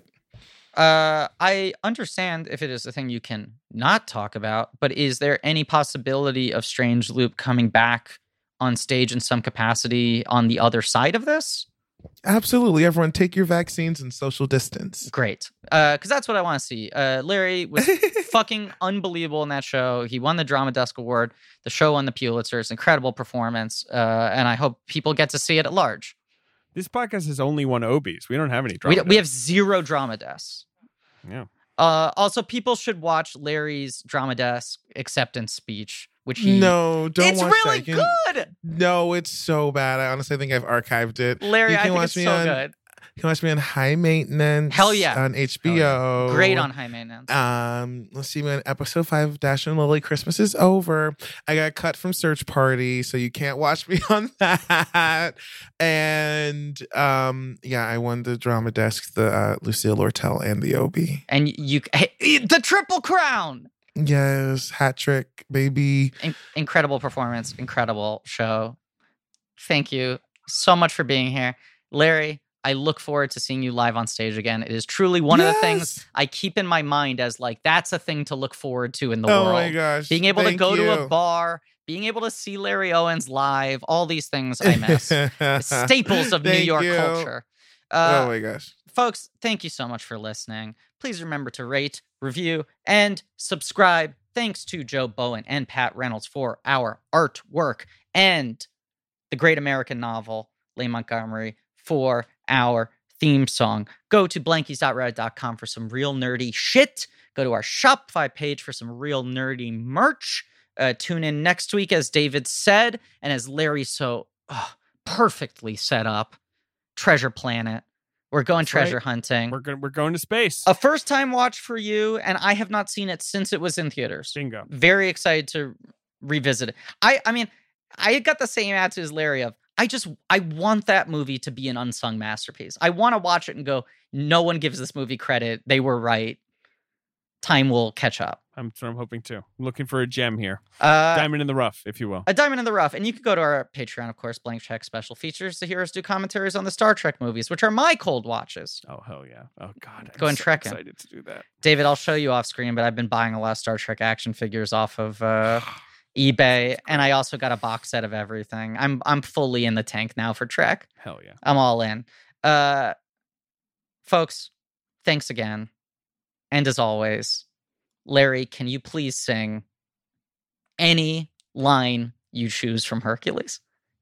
Oh yeah. Bless my soul, Herc was on a roll. Person of the week at every Greek opinion full. What a pro, Herc is top of show. Point out a monster and you're talking SRO.